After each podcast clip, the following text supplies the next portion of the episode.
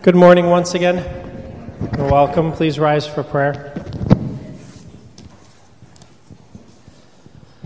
O Christ our God, the giver of light and wisdom, who opened the eyes of the blind man and transformed the fishermen into wise heralds and teachers of the gospel through the coming of the Holy Spirit, shine also in our minds the light of the grace of the Holy Spirit. Grant us discernment, understanding, and wisdom in learning, and to abound in every good work. For to you we give glory and honor. Amen. Welcome once again. Please come forward.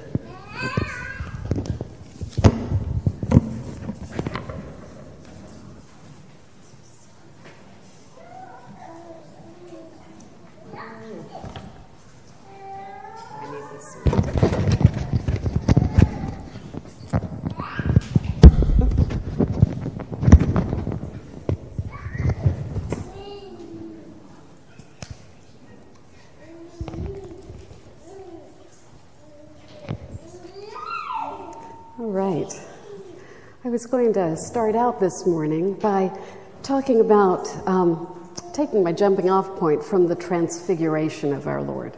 Do we have an icon of the transfiguration? I guess there's one, one up here.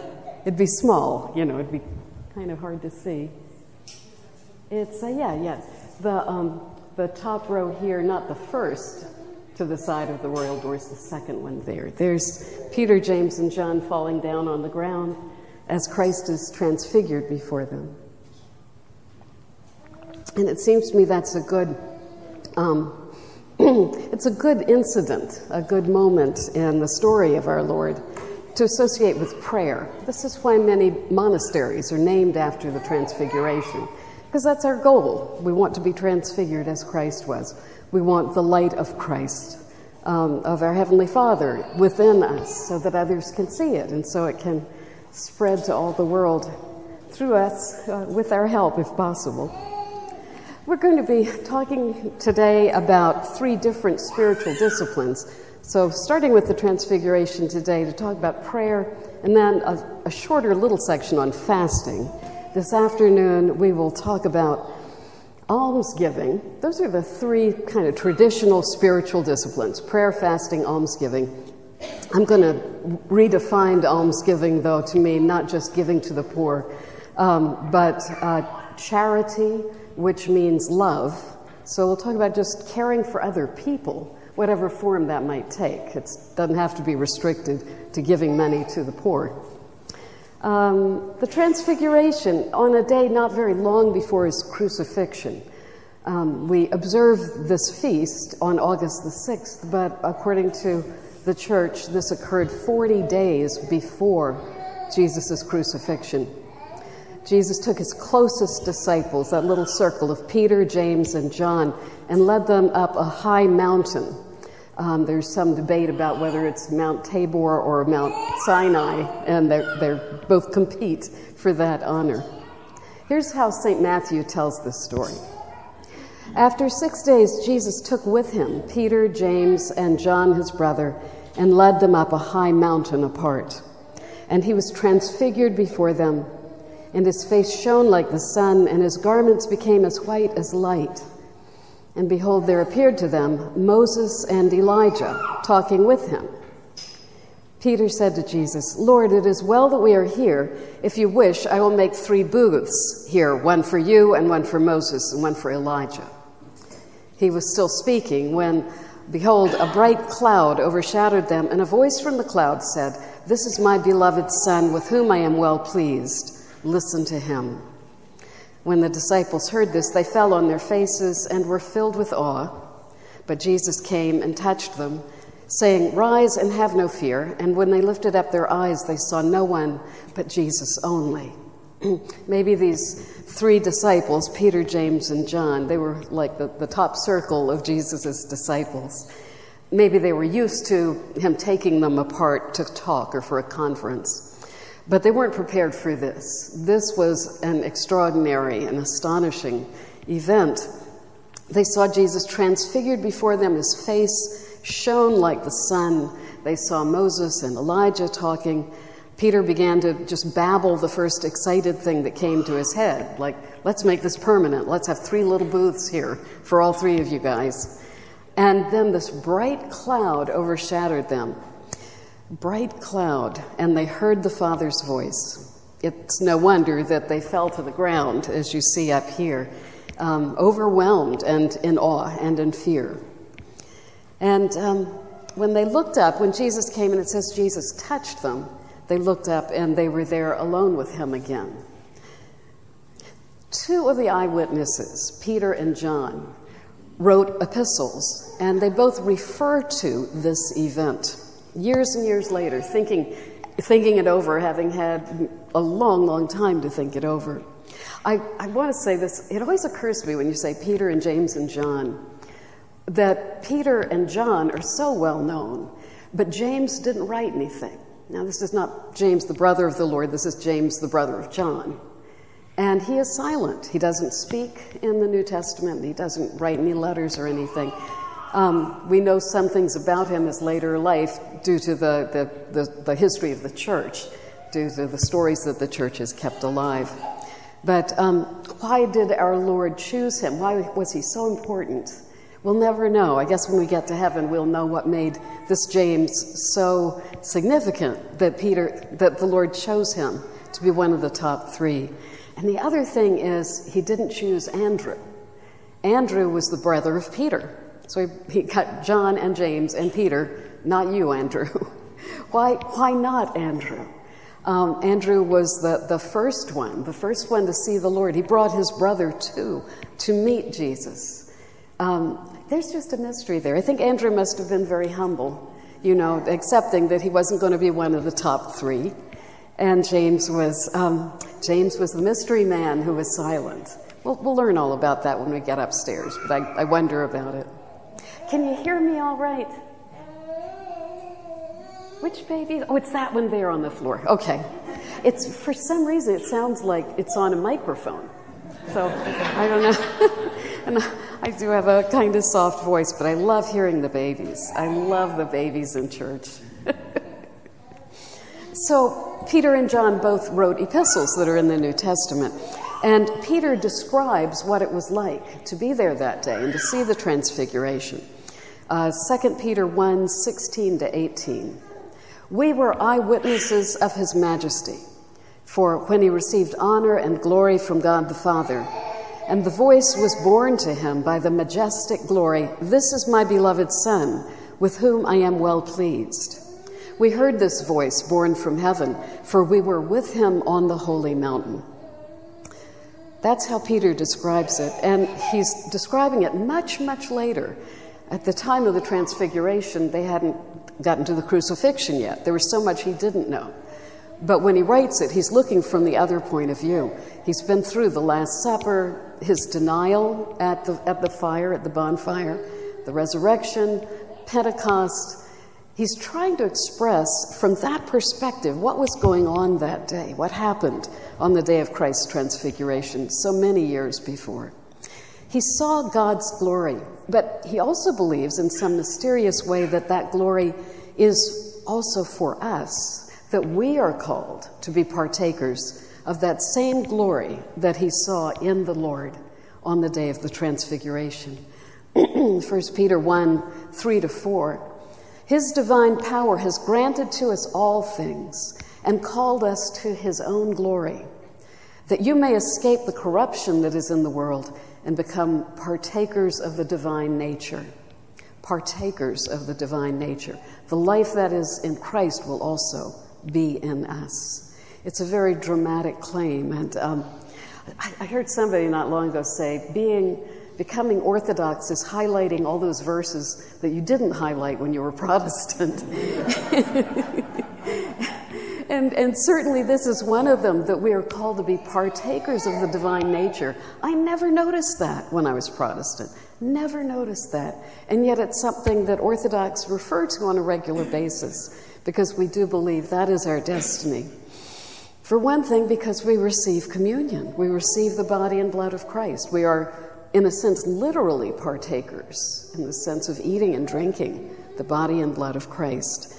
Um, but also, we are to be transformed by the presence of the Lord and the power of the Lord within us, partakers of the divine nature. The life that is in Christ will also be in us. And St. John was also there that day. He gives his first letter an opening sentence that is beautiful and intricately woven. Um, if you haven't read it for a while, when you go home, look up 1 John 1 1. Um, those, those opening verses just evolve and evolve. It's a structure that's called chiasmos, which means it's like an X, that it goes and picks this up and then it comes over here and then it picks that up again. It's a very poetic and very beautiful verse there. Um, so, 1 John 1 1 and 5.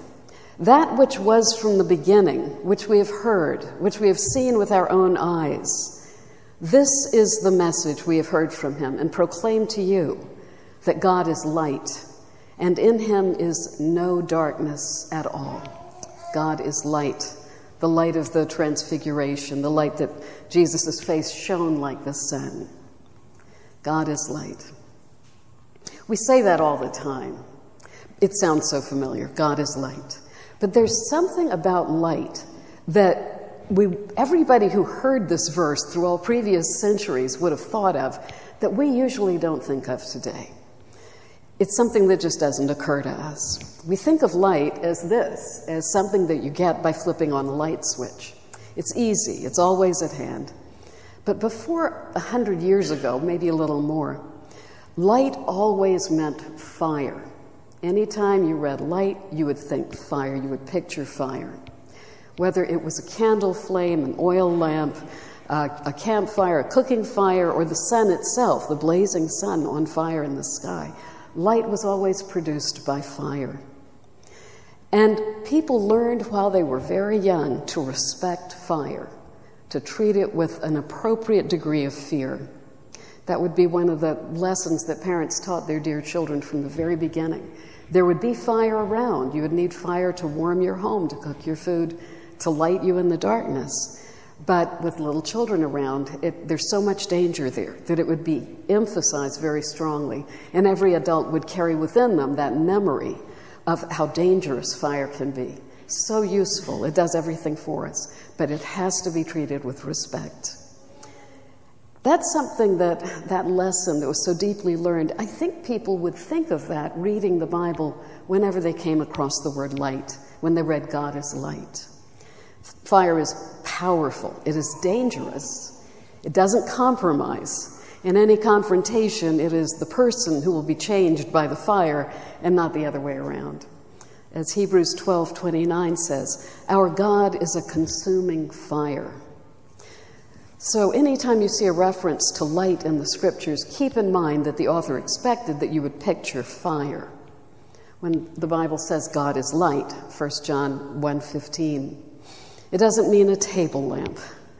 St. John would have had something more dangerous in, in mind. God's light is something that we have to approach with reverent awe. The, the holy fear that the psalmist means when he says, The fear of the Lord is the beginning of wisdom that appropriate holy fear that you would have of fire is the kind of fear you ought to have of the Lord. Psalm 111:10. The fear of the Lord is the beginning of wisdom.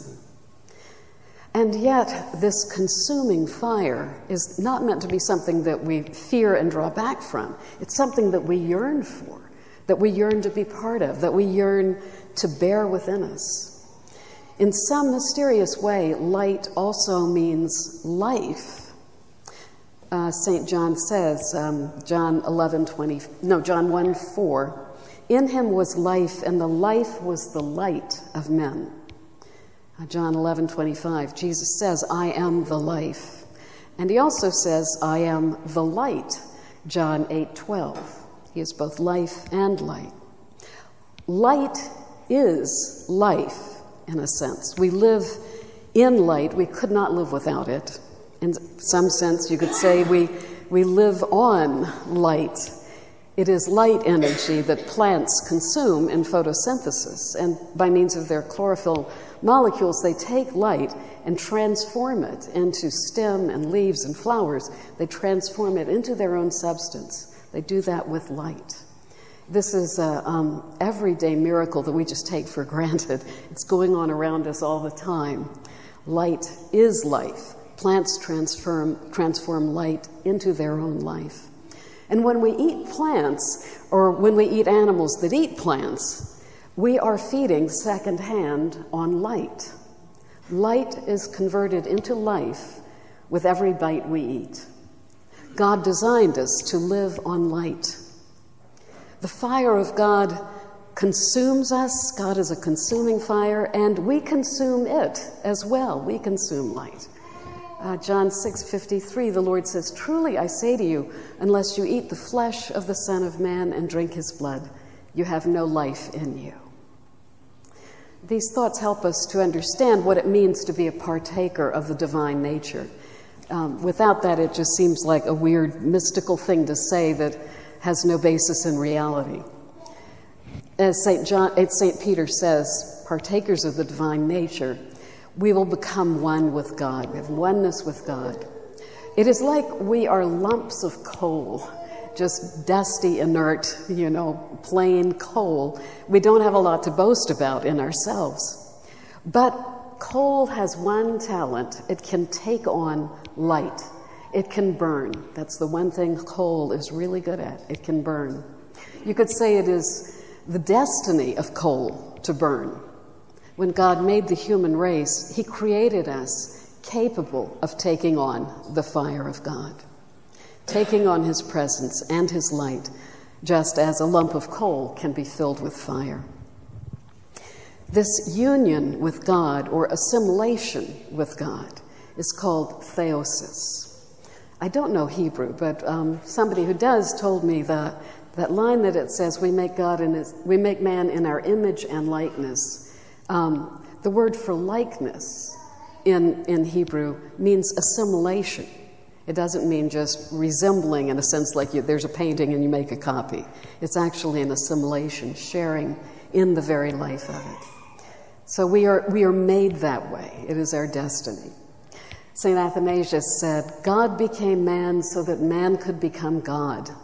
The whole purpose of Christ coming to earth, the reason God became man, was to deliver us from our bondage to sin and to death and restore us to our intended destiny to become light bearers. This union with God, this assimilation, is called theosis. In English, the word is usually rendered deification or divinization, but that's not quite right because it sounds like it might mean that you're going to become a miniature God and have your own little universe to populate. Um, it's better to picture the lump of coal being filled with fire. That's what deification or theosis means.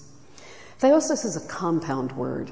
It's made up of theos, which means God, and the suffix osis, which means a process like metamorphosis or tuberculosis or osteoporosis. Osis means a process. Osmosis, the process of osmosis, as you learned long ago in school, is if you have a white cloth and you put the end of it into some red dye, by the process of osmosis, the red will creep up through the cloth as it's absorbed upwards. The process of osmosis, the process of saturation. Likewise, humans are saturated with God's presence in the process of theosis. This process was God's plan from the very beginning. It was what He intended us for. He created us in His image and likeness able to choose in our love for Him, in obedience to Him, able to choose to be increasingly filled with His glory.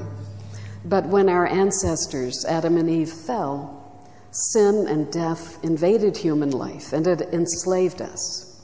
Christ came to earth to take on human nature and heal it within Himself, heal it by His presence.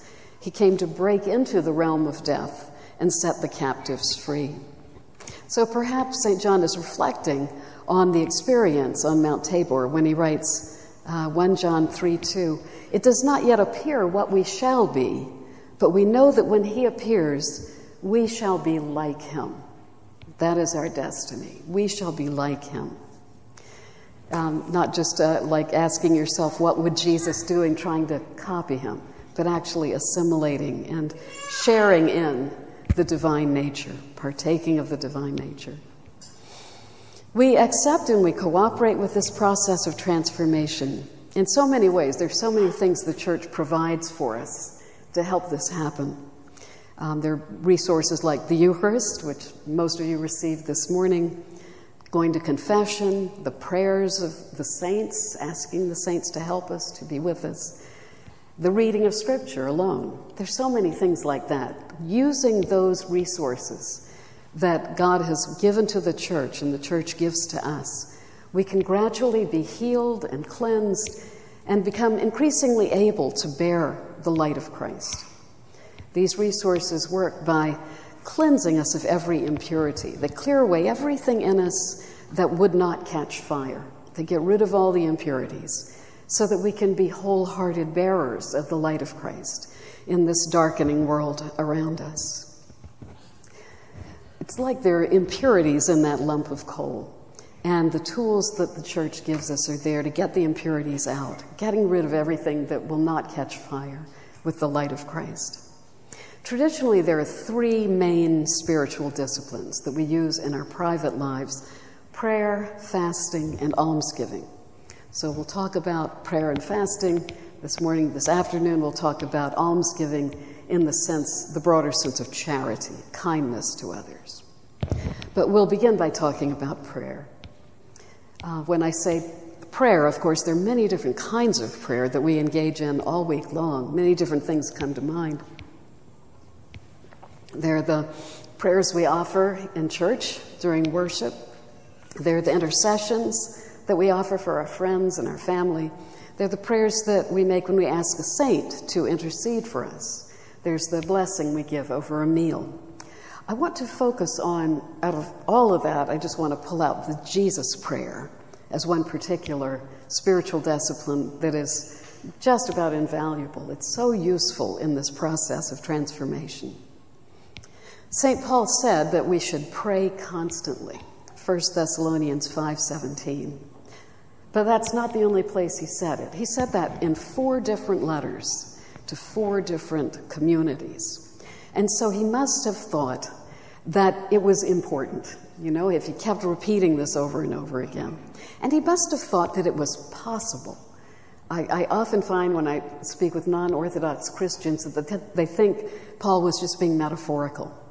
But I think that it is possible because he keeps insisting on it over and over again. I think St. Paul knew what it was to live in constant communion with the Lord. I think he practiced ceaseless prayer.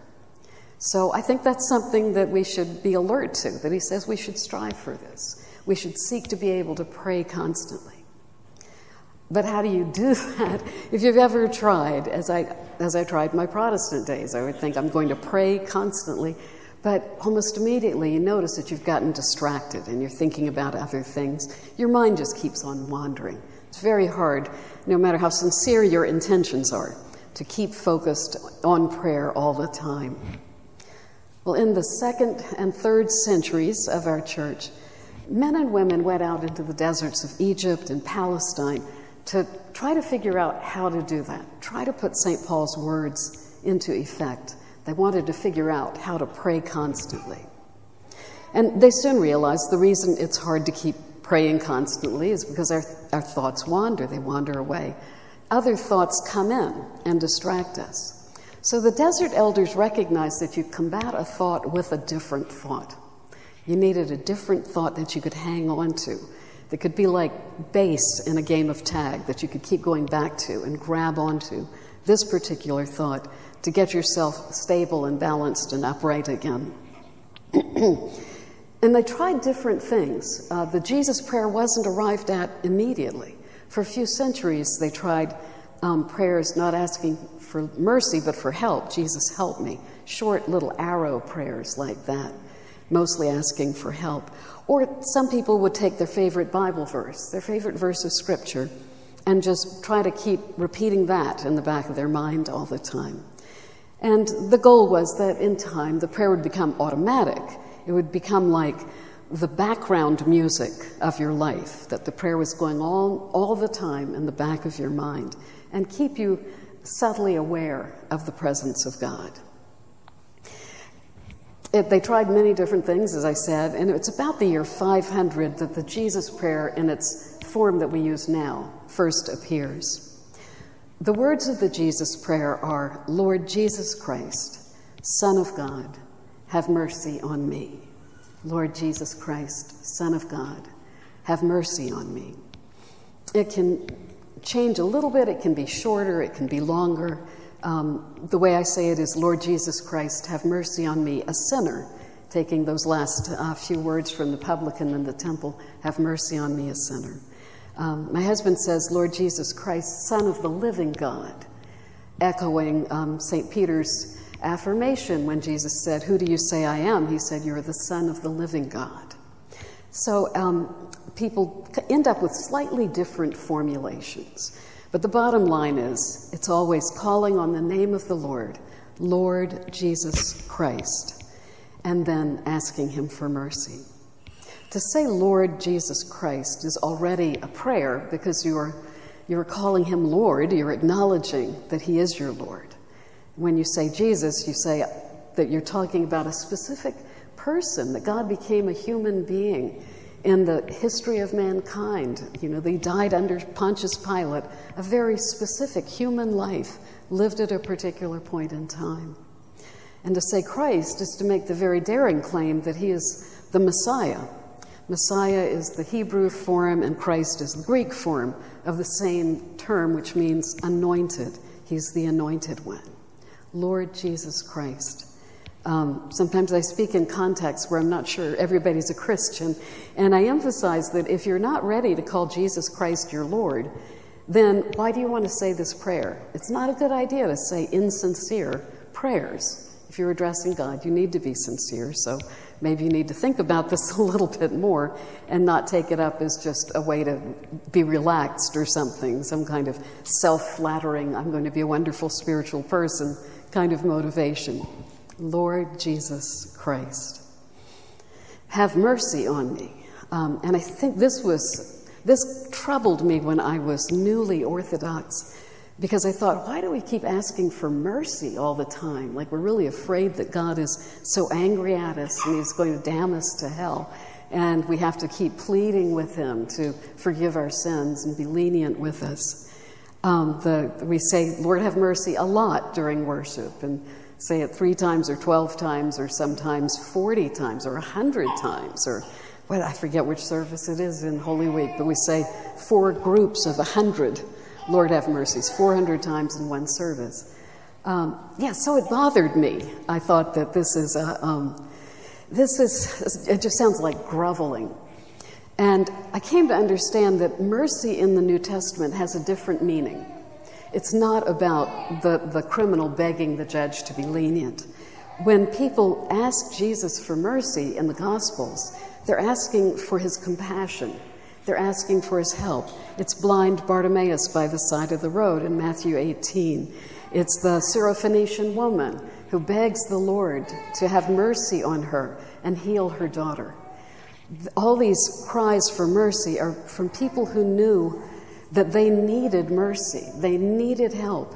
They're asking for the mercy of Christ is something he already has. He's already having mercy on us. We don't have to remind him to have mercy.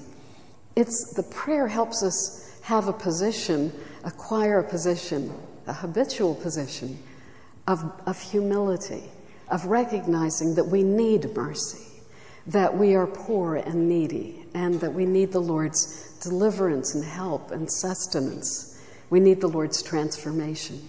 We keep asking for mercy because we need mercy, and that reminds us that that is what, I, what we need. It's a, it's a humble prayer, prayer that makes you more humble. Lord Jesus Christ, Son of God, have mercy on me is the standard form. As I said, you might say it a little longer, a little shorter. You can vary it so it fits, uh, fits for you. The fact that it's a short prayer little short prayer that has a lot of advantages to it. Um, for one thing, it is short, so you're not going to have any trouble remembering it. It's short, it's unobtrusive, you can say it anywhere at work, while you're out shopping, while you're waiting at a, a red light, and eventually it becomes a habit and begins to say itself, so to speak. It starts going in the back of your mind Lord Jesus Christ, have mercy on me. You say it while you're going to sleep, you say it when you wake up, it's already there. It might, might sound like I'm saying that it's an effortless prayer. It's not effortless. It is a, a struggle against your own wandering mind to develop the habit. It takes practice.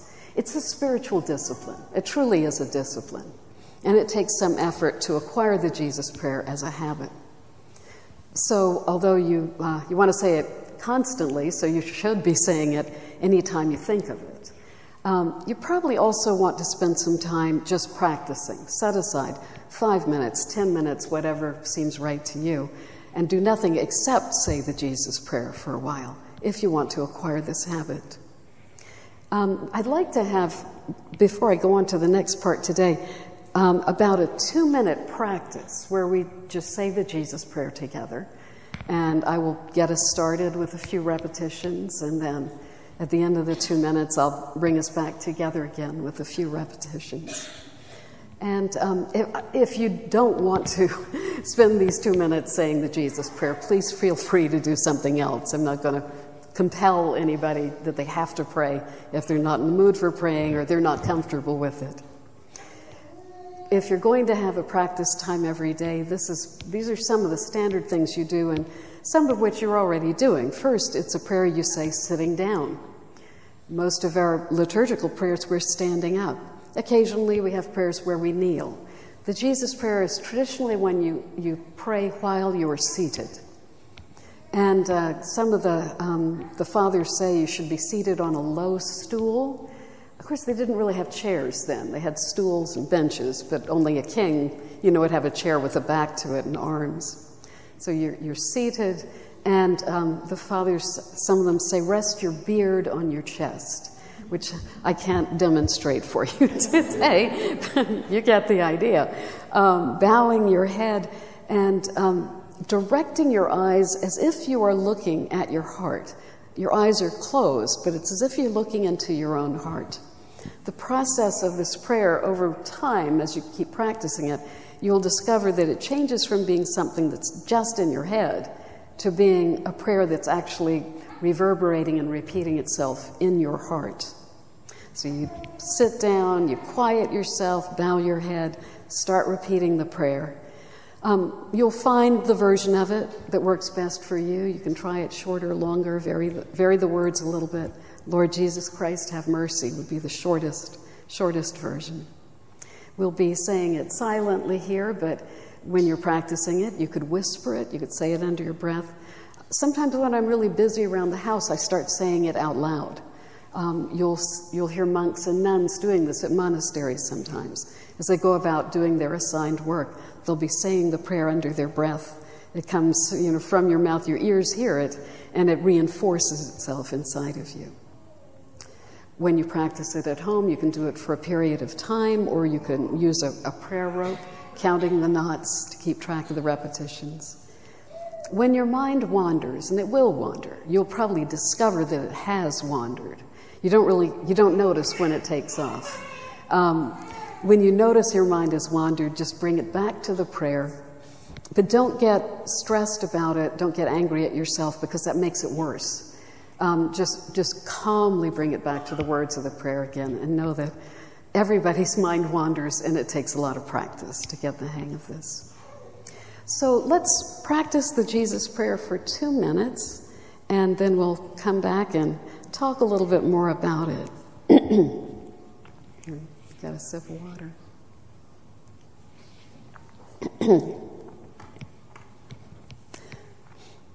Lord Jesus Christ, have mercy on me. Lord Jesus Christ, Son of God, have mercy on me. Lord Jesus Christ, Son of God, have mercy on me, a sinner. Lord Jesus Christ, Son of God, have mercy on me.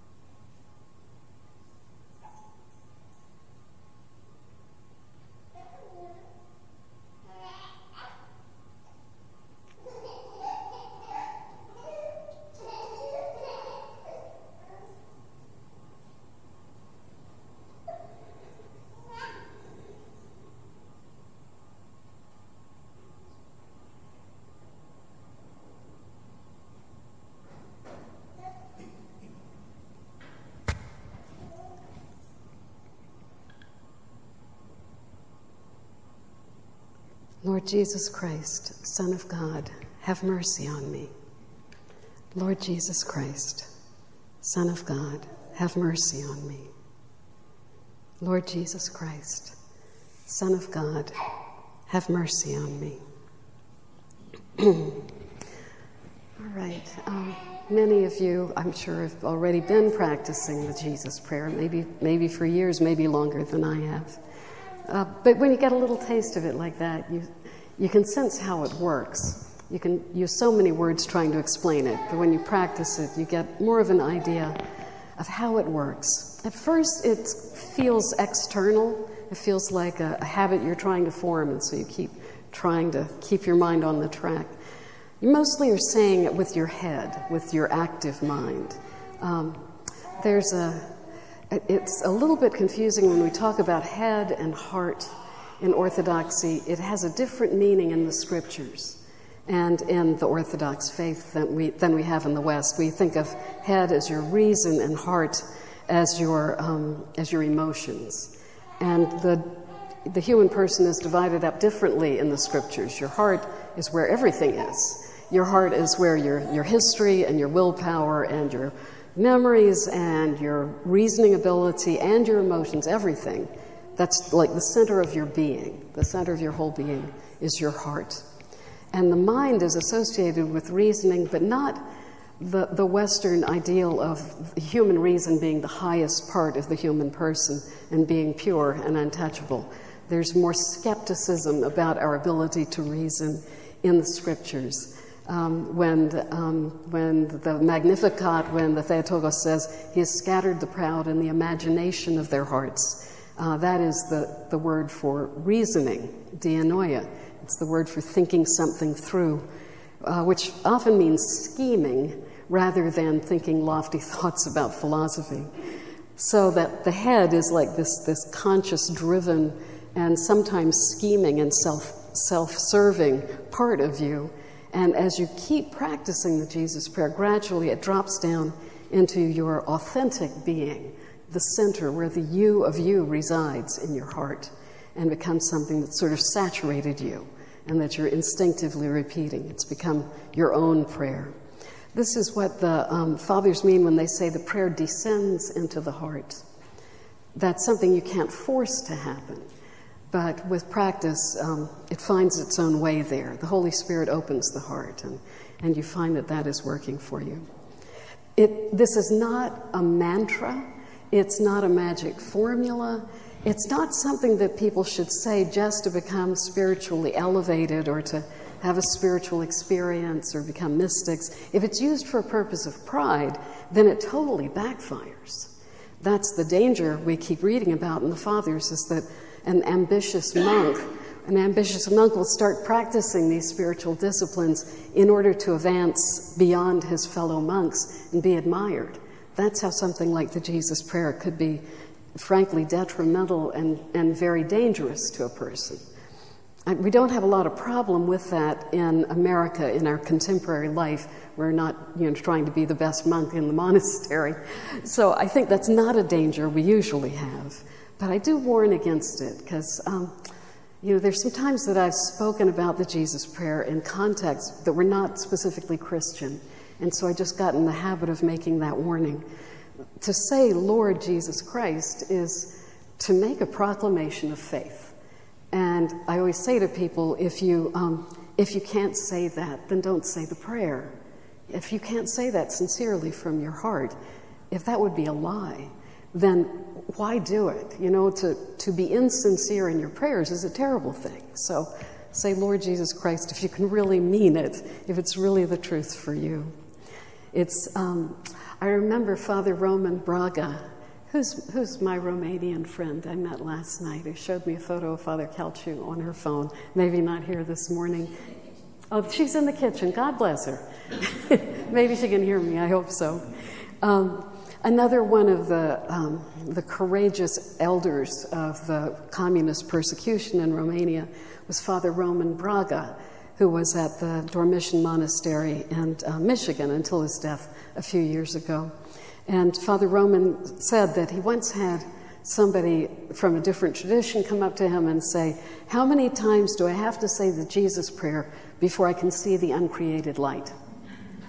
And it, it's that kind of almost monetary way of treating it. He said, he said to the person, Do not say that prayer anymore. Just don't say it. You're doing so wrong. I'm not even going to try to explain it to you. Just don't say that prayer. so, if you can say it with a sincere heart, the Lord so yeah, that rewards that. There's a saying that saying the Jesus prayer will teach you how to say the Jesus prayer. And I've really found that to be true. When I started in uh, 1995, I set aside a little time when I got up to pray. Um, hopefully, you have a prayer time every day. 40 something years ago, I formed the habit of getting up in the middle of the night and praying because it's quiet and there's not going to be any phone calls or any little kids or anything. Sometimes they're little kids. When they go back to sleep, have your prayer time.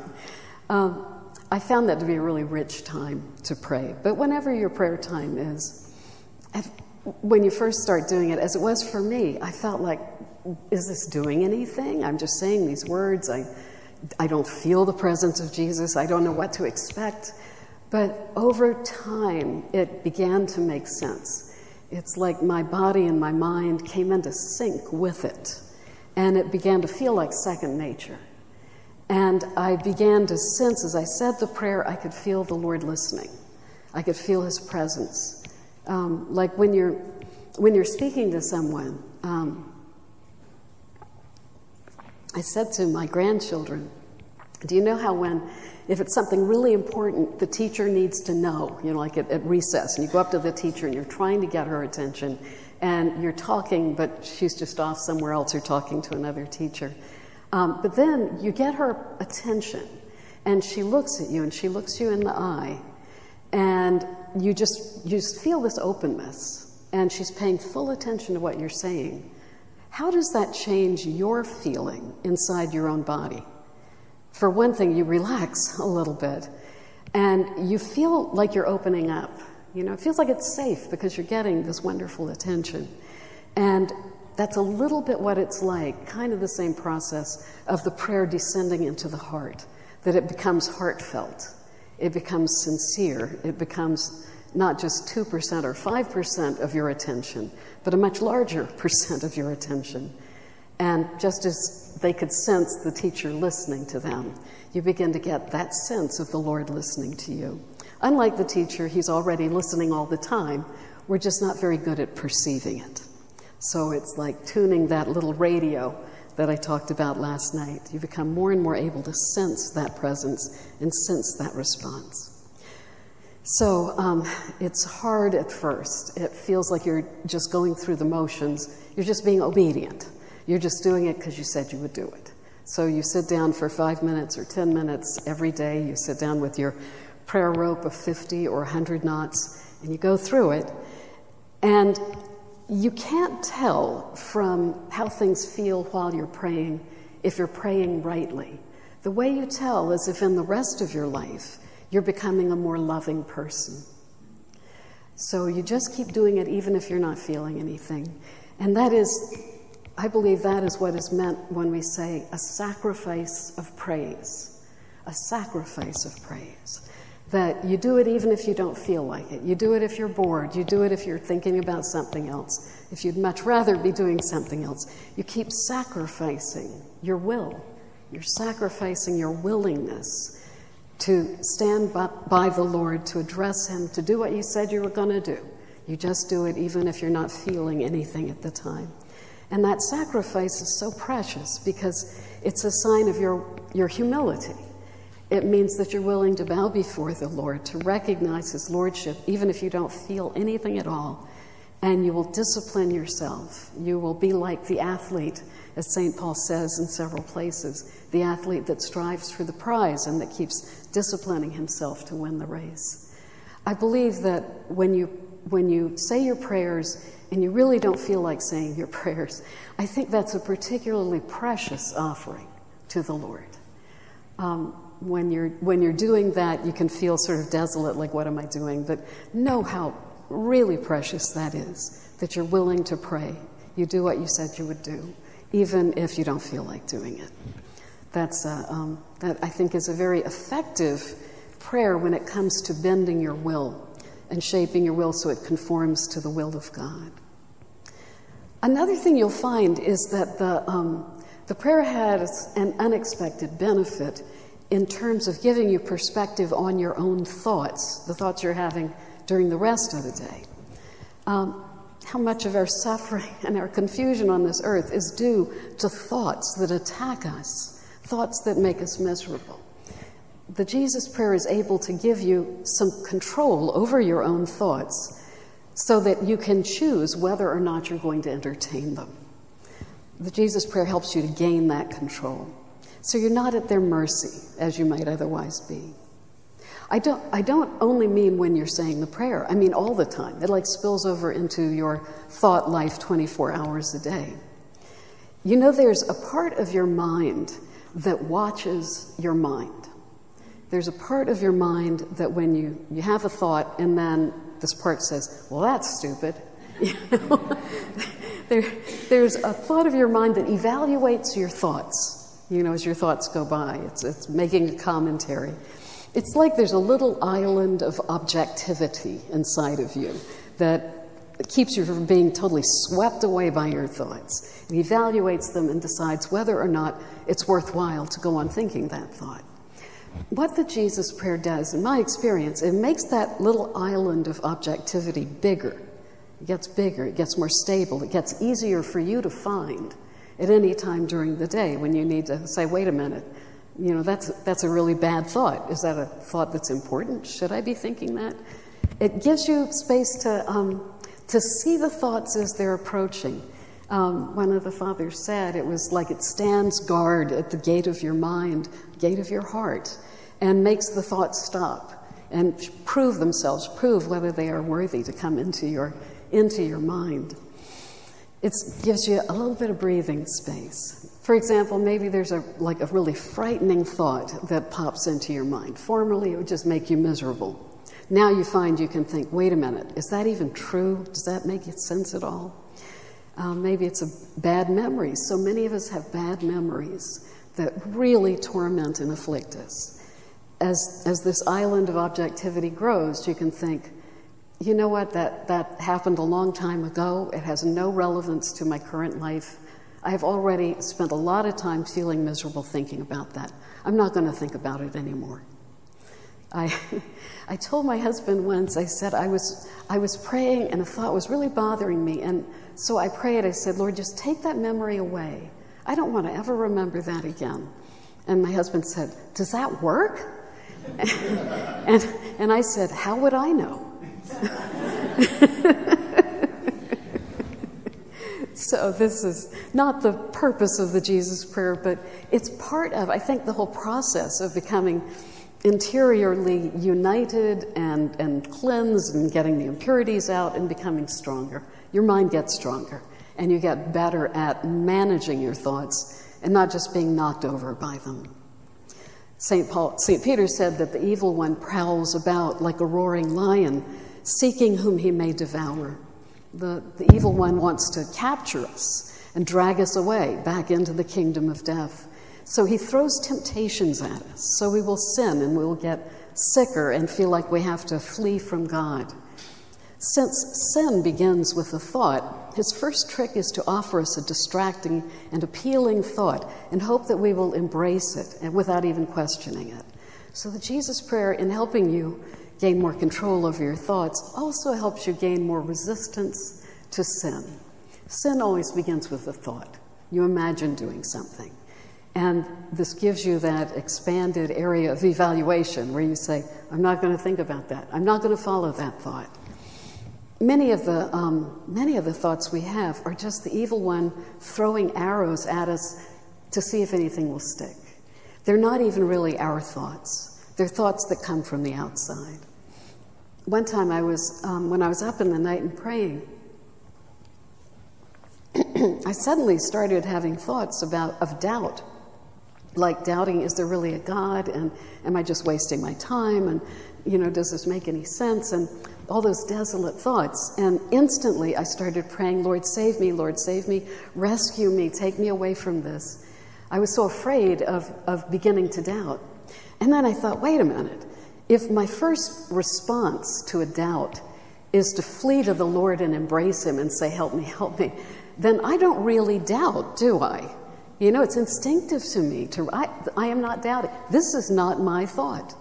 This is not an organic thought that grew out of my own garden. This is a thought that was thrown at me from the outside. And uh, again, as you pray the Jesus prayer and your ability to see your thoughts coming gets stronger and more accurate, um, you'll start noticing that, that you have thoughts sometimes that really aren't your thought. Be comforted by that. What's the pre communion prayer where it says, I, I stand before the gates of your temple, yet I do not put away my evil thoughts? not even here. Um, many of us are shocked sometimes at the hideous thoughts that will come to us. Just know that that's not your thought. That's a thought that the devil is throwing at you just to upset you. So you don't have to feel bad. How could that thought come out of me? Maybe it didn't come out of you. Maybe it was just thrown at you. And, you know, you can just push it to the side and keep going. Keep your focus on the Lord. So that's the value of the Jesus prayer. We could talk just as Lord long about liturgical prayer or intercessory prayer or the prayer of the saints. The church has given us so many wonderful tools. This is a particular one that sometimes people try it and it doesn't feel like they can't tell what's going on. It, you know, I just want to give a little more talk and encouragement about it today. We will have a discussion group, and then I think the idea is after lunch, another session I, I think we're saving the Q&A until, are we saving until after everything? All right, so you'll have a, a proposed question in your discussion group about the Jesus prayer. You'll have time to talk about this, and then, then we'll go to lunch. Do it all over again this afternoon before the Q&A. Um, so that's why the prayer, the Jesus prayer, is one of the many prayers of the church that is the first of the three spiritual disciplines we'll talk about today. Um, a little more briefly, because there's not nearly as much to be said about it, the second of the big three prayer, fasting, almsgiving. It's fasting. Spiritual disciplines like fasting are designed to strengthen our ability to resist temptation. Because, they, because we're a body mind unity, those are not two separate things. What exercises the body will also bear fruit in our will, our emotions, our thoughts, this kind of effort, like fasting, is called ascetic in biblical Greek. That was the word for training an athlete or an apprentice learning a craft. That was ascesis. The adjective is ascetic. It's like an athlete that's challenging himself, making himself stronger, lifting weights or running laps. You'd say that asceticism is athleticism. It's a training in spiritual athletics.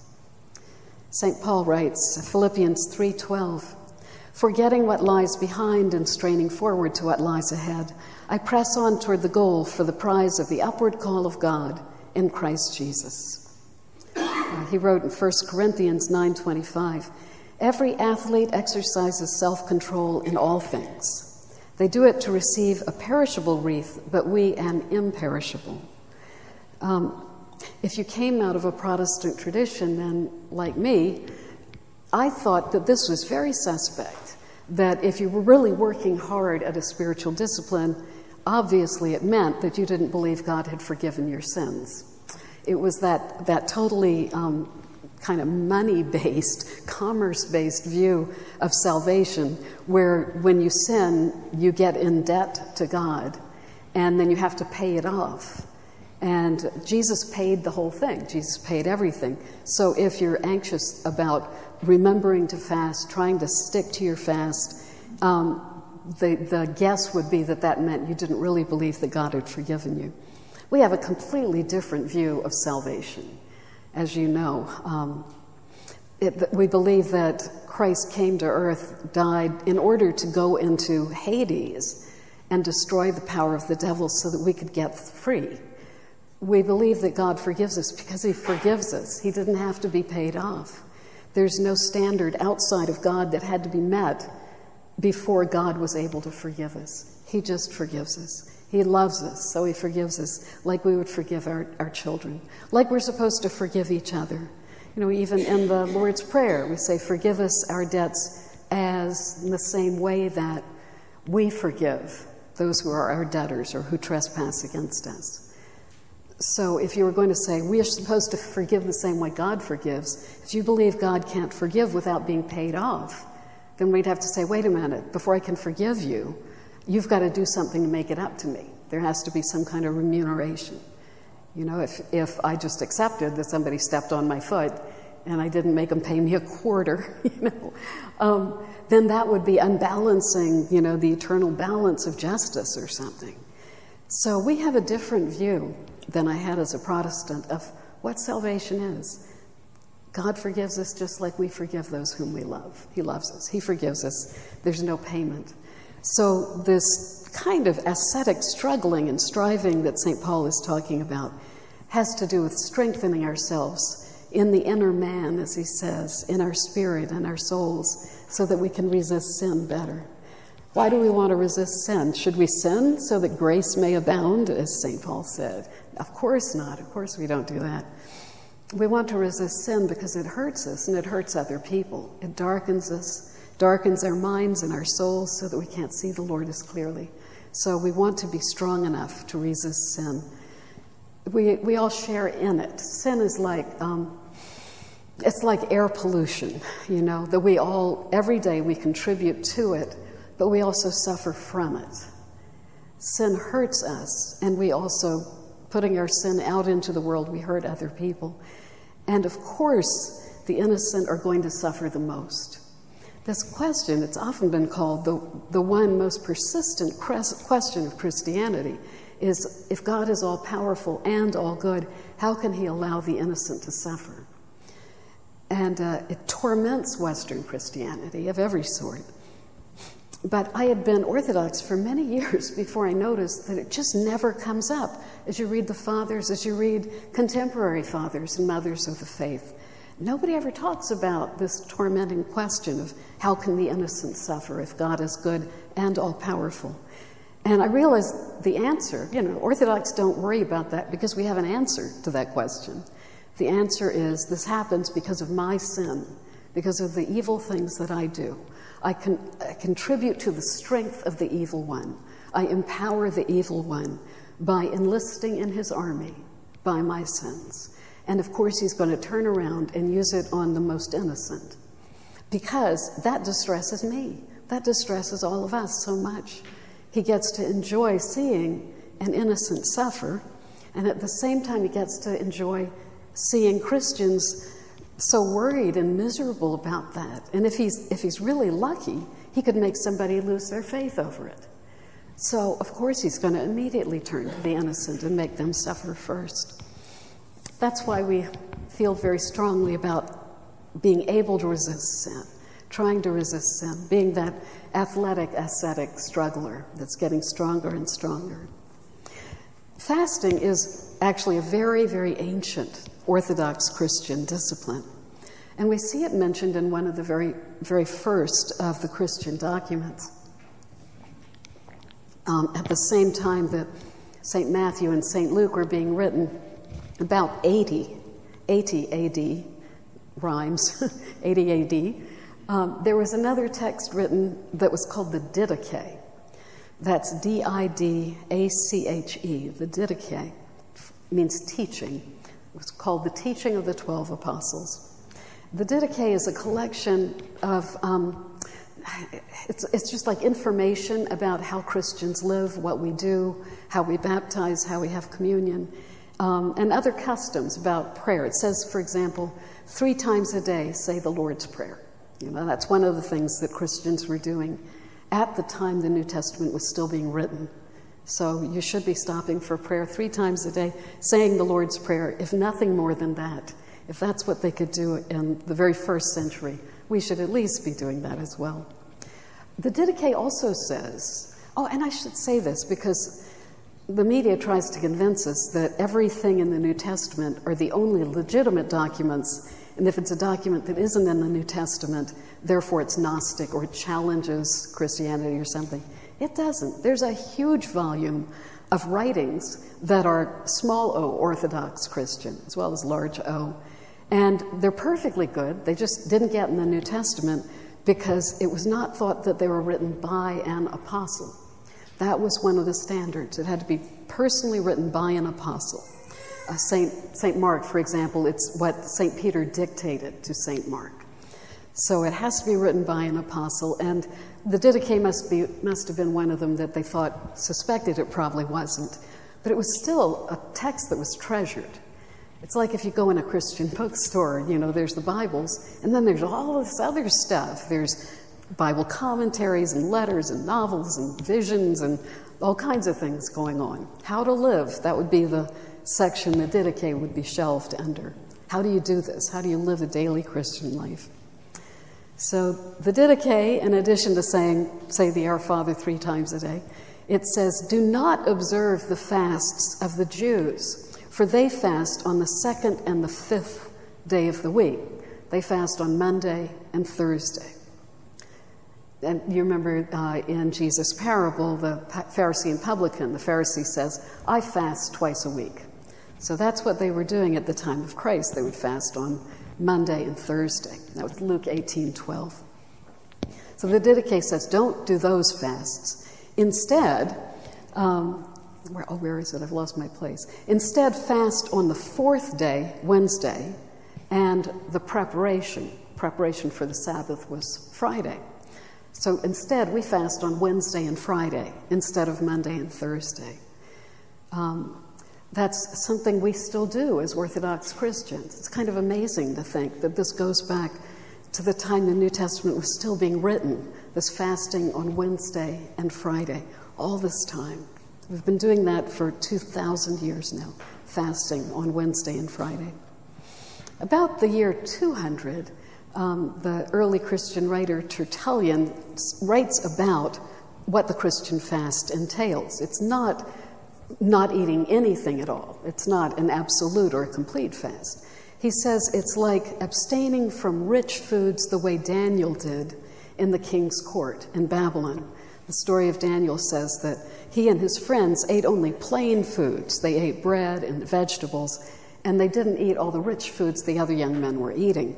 And they became more strong and more healthy than the other young men at the court the expectations of the Orthodox fast sound so complicated to people who haven't heard of it before, so I find it easier, easiest just to say it's a vegan diet, that we have no dairy, no fish, no meat products. And obviously, we don't refuse those foods because we think they are inherently bad or unclean foods. If that was the case, then we wouldn't start eating them again on the holiest days of the year. Um, no, it's just a means of self control. You're just trying to exercise that self control muscle. If you can turn down eating a cheeseburger on a Friday, then you'll be stronger to restrain your anger at somebody who cuts you off in traffic. You're strengthening that self control muscle by fasting from these rich and delicious foods. We keep the fast on Wednesday and Friday, and also during the four Lents of the year, including the Great Lent that comes before Pascha. And it's important that it not be treated as just a rule or an obligation, but rather a form of exercise. If you don't exercise, if you don't go out for your daily run, then you're the loser. You know, it doesn't really cost anybody else if you don't fast, but you're the one that misses out because you're not getting stronger that day. And it's, of course, always important to, to say that there are people who just aren't able to fast. Their, their health would not tolerate it. Perhaps they can do another fast. Perhaps, you know, on Wednesday and Friday you don't look at Facebook or something. Um, this is a, definitely an ask your priest, you know, AYP, ask your priest uh, situation and get his personal guidance about uh, how you ought to be handling the fast if it's not something you can do for, for biological, medical reasons. Um, if you notice somebody else is not keeping the fast, don't spend any time thinking about it. Don't gossip about it or judge the person. This is a good example of when we should judge not. You don't know what's going on in the other person's life. You don't know what factors they're dealing with. They may have a medical condition they're not talking about yet. Um, so it's just none of, none of your business. I, I think, though, there is something that's good about keeping the fast in that we encourage each other that if you're at coffee hour and all the foods are fasting foods and everybody else is eating these fasting foods, it's kind of like comrades in the trenches. You know, they're going through what I'm going through. They're striving to keep the fast the way I am. We encourage each other. And um, I know a priest for whom not insisting on the fast is so important that when I went there during Lent, there was not just dairy on the table, but even meat. You know, they were like sub sandwiches with meat on them during Great Lent when I was down to lead a retreat. And he just has gone so far to the side of, I never want anybody to feel like they're obligated to fast. But I think it begins to undermine the resolve of the people who are trying to fast. So that's a, a balance that needs to be weighed very carefully. When I was growing up, I was a Catholic as a child, and we used to give something up for Lent, like candy or watching TV or something like that. You were allowed to have it again on Sundays because Sundays were not counted as part of Lent. So that, that's really a different way of looking at fasting. It's um, like a, li- a little bit of a, I don't know, like repressing yourself, but just in this very small way. I, I came to see how good it is that we are all united on the same goal, that it's not this person's giving up chewing gum and this person's giving up a particular TV show, They we're all doing the same thing. It doesn't really matter that the foods didn't make sense to me at all. You know, I was thinking, why, why this? Why is this allowed, but that isn't? I was on a road trip once and I went in the gas station, Mini Mart, and I was just reading labels everywhere. Even the popcorn has cheese in it, and the potato chips have cheese on them. And it was just, I couldn't, I found little Debbie oatmeal cakes. I thought, how can this be fasting? I don't get this at all. But it's, it's that willingness to do what the whole community is doing. I think that's the benefit there. It's, it's not the kind of food that has, you know, benefits to it or, or has deficits to it. It's just being part of the community, working together toward the same goal. Um, if you can't keep the fast perfectly, as I said, talk to your priest. Don't feel bad about it. You have your own things you're struggling with. Um, we're just looking toward the same goal together, and each of us does what we're trying to do. It binds us together so that we're all supporting each other.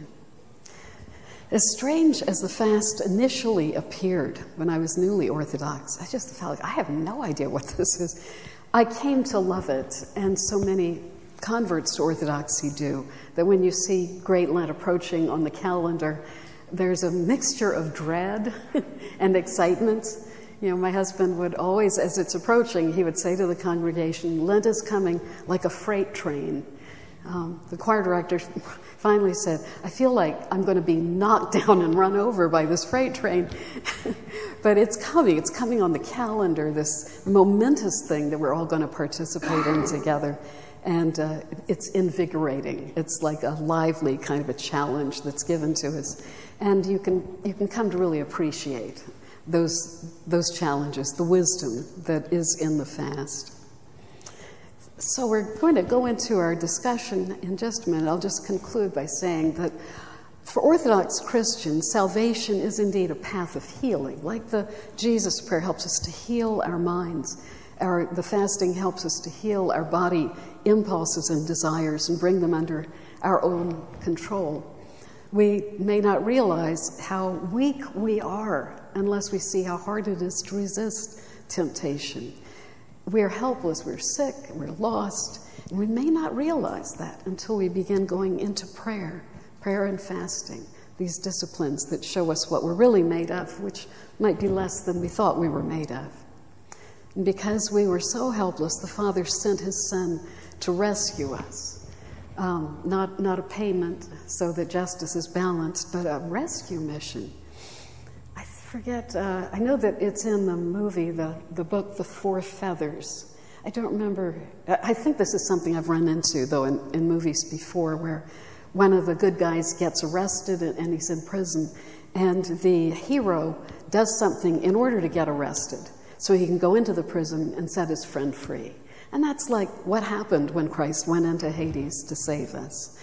That's the, that's the way it is. He's our dynamic hero that rescues us. It was a cost that we cannot even imagine what that cost was inside of the Lord as he went through the crucifixion.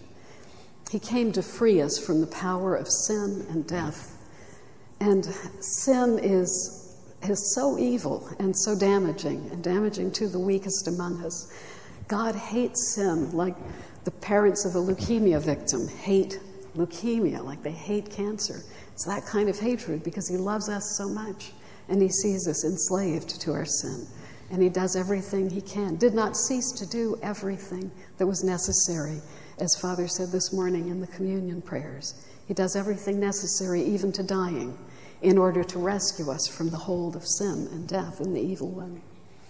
The spiritual disciplines of the church are designed to help us grow stronger to resist sin, whether it's prayer or fasting or being charitable toward others, like we'll talk about this afternoon. Whether we've been diligent in using these spiritual disciplines or been preoccupied with other things, it's never too late to get started on it. Perhaps we haven't actually fallen away from the faith, but we've been practicing these things in a lukewarm way just doing enough to get by, just to fulfill the, the minimum requirement, and not expecting or um, planning to do anything more than that minimum. God always wants more. He always wants more out of you. He wants all of you. He wants us to be made one with Him. He wants us to be filled with His presence. And He doesn't rest in trying to call us into that deeper relationship. He keeps calling us toward Himself. If our response to Him till now has been just sort of lukewarm, let this be the day that you turn around and you dedicate yourself wholeheartedly to the love of God, to transformation in God, to loving Him as He deserves to be loved. I'm going to conclude with a story about St. Herman of Alaska. Some of you may know this. Um, St. Herman was a, a Russian of the mid 18th century who heard that there were there were people in Alaska who did not know about Jesus. A call went out for missionaries. Um, he made the journey over 8,000 miles to go from his monastery in present day Finland all the way across Siberia to the edge and crossed the Bering Strait and went across to present day Kodiak. Um, it was astonishing. He was a wonderful um, evangelist and a healer, and not even a priest, just a simple monk. He went to bring the gospel to the Native Americans there. So he was living in, on an island in a little small skete. For a time, he was just had a hole in the ground. He just dug a hole and lived underground. In Alaska, it gets cold. Um, living on a small island, Spruce Island, right off the coast of Kodiak.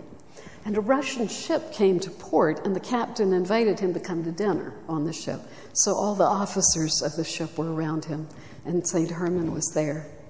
And St. Herman asked them, What do you love most in your life? What do you love most? What do you want? What would you want to have? And as they went around the table, the men said, I, I want a beautiful wife, I want money, I want a ship like this that I might be captain, captain of one day. And as they all went around, St. Herman said, Is there anything more worthy of love than our Lord Jesus Christ? He created us, adorned us, gave life to all, supports all, nourishes and loves all. He himself is love, and more excellent than any other person on earth. Shouldn't a person love God above all and yearn for Him more than anything else? And all the men started to say, Well, that's obvious. Of course, that's what I meant to say. And St. Herman then said, And do you love God? And the men said, Of course, of course we love God. And St. Herman said, As for me, I am a sinner, and for more than 40 years I've been trying to love God, but I can't say that I love Him completely. For if we love someone, we always think about Him. We strive to please Him. Day and night, our heart is occupied with, with pleasing Him. Is that how it is for you, gentlemen? Do you love God? Do you keep turning to Him? Do you always think of Him? Do you always pray to Him? And always fulfill His holy commandments? And the men had to admit that by that standard, they, they did not love God either. St. Herman said, For our good, for our happiness, let us at least make a promise to ourselves that from this day, from this hour, from this very moment, we will strive to love God above everything else and fulfill His holy will. Thanks be to God. Thank you. Um, oh, thanks, everybody. So I think now, let's see, I've got a word from Sylvia here. um, we will have a refreshment break and small group discussions. Um, everyone's invited to discuss the same focus questions. Have you tried praying the Jesus prayer? What about it has been beneficial, and what about it has been challenging?